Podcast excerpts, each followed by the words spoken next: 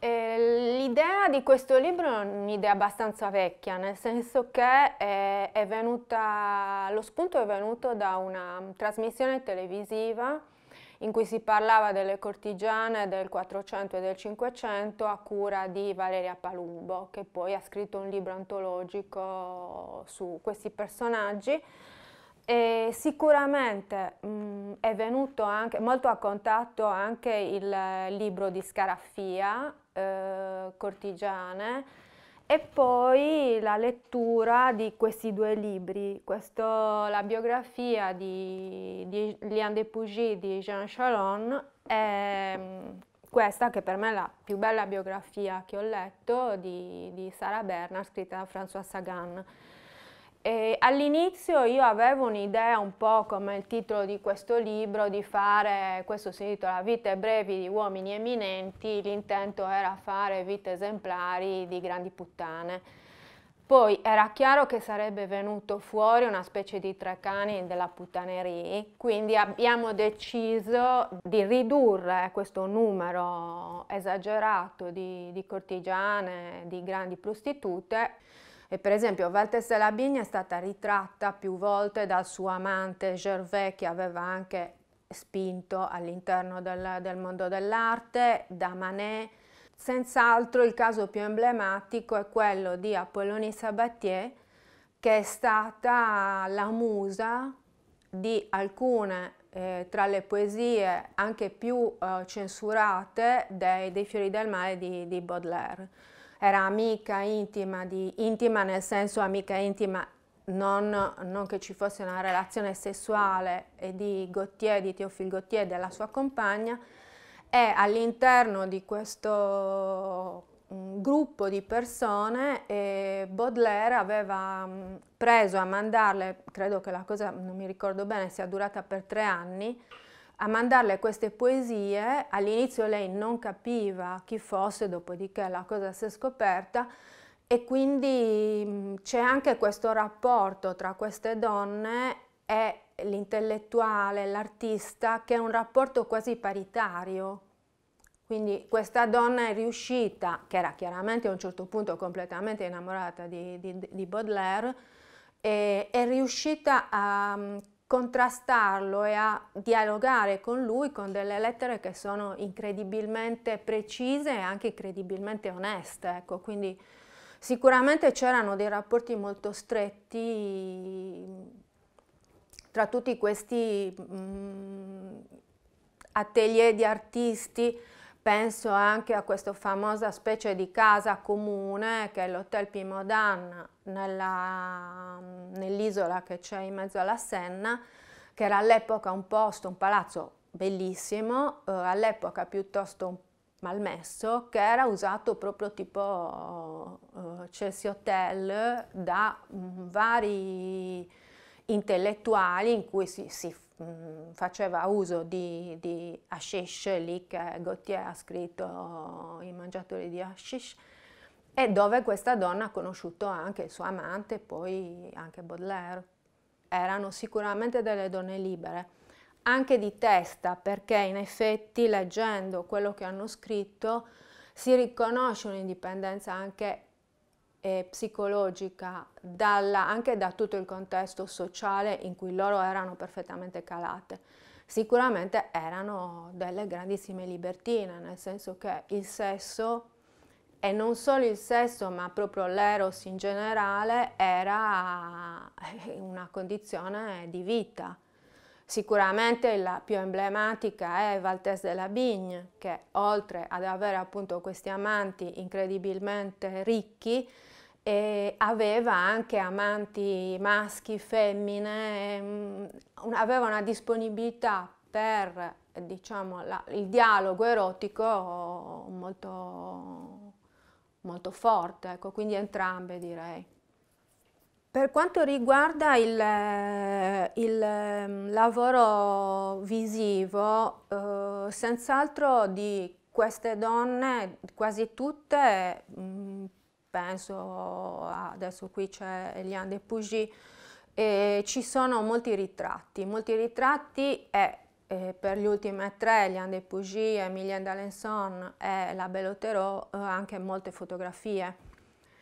dall'altra, nel caso per esempio della Paiva, ci sono pochissime immagini e anche difficilmente attribuibili. E sicuramente all'interno del web si trova, facendo delle ricerche piuttosto accurate, una gran quantità di materiale e poi ci sono appunto libri tipo questo di Parigram che è scritto alle Cocotte du Paris 1900 che sicuramente è servito come eh, fonte di, di, di, riferimento. Senz'altro eh, per quanto riguarda mh, i personaggi a un certo punto io ho cercato di utilizzare o comunque di avere sempre di fronte delle immagini di quel periodo, da quadri a foto, in modo da non avere eh, queste donne in pose troppo moderne, troppo mh, mm, quotidiane. E per cui appunto mm, sicuramente c'è questa rielaborazione di eh, immagini eh, dell'Ottocento che ho trovato in giro è utilizzato proprio per evitare che ci fosse una, mh, mm, anche una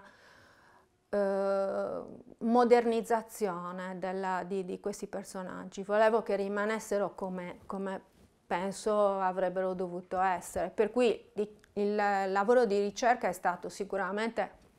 molto, molto mm, lungo, molto indaginoso, dall'altra anche molto appassionante.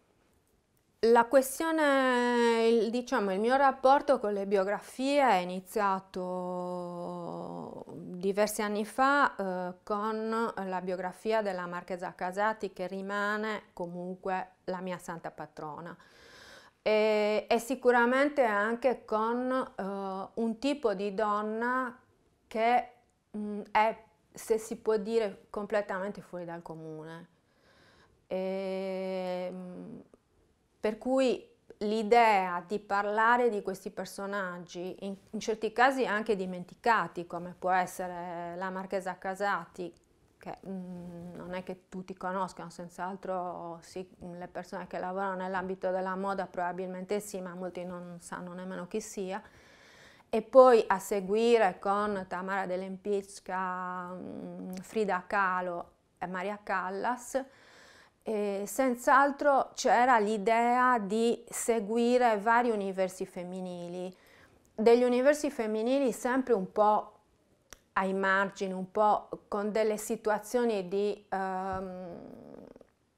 di scarto. Una mia preferita è molto difficile, nel senso che eh, di queste donne mm, sono tutte legate perché sono tutte differenti, hanno delle, degli approcci tutti differenti, dei caratteri tutti differenti. Senz'altro ho un legame piuttosto forte con gli Ande Pugy perché per me la, la biografia, l'aver letto mm, questa biografia di, di Jean Chalon, che il sottotitolo è Cortigiana, principessa e santa, con una quarta di copertina incredibile, lei dal prete che deve sposarsi che dice a parte uccidere e rubare ho fatto tutto. Quindi, mm, ed è una che ha scritto questo libro, eh, i miei quaderni blu, che sono le sue memorie, che sono veramente simili a quelle di Casanova, tanto questa donna è lucida, intelligente e anche brillante mentalmente.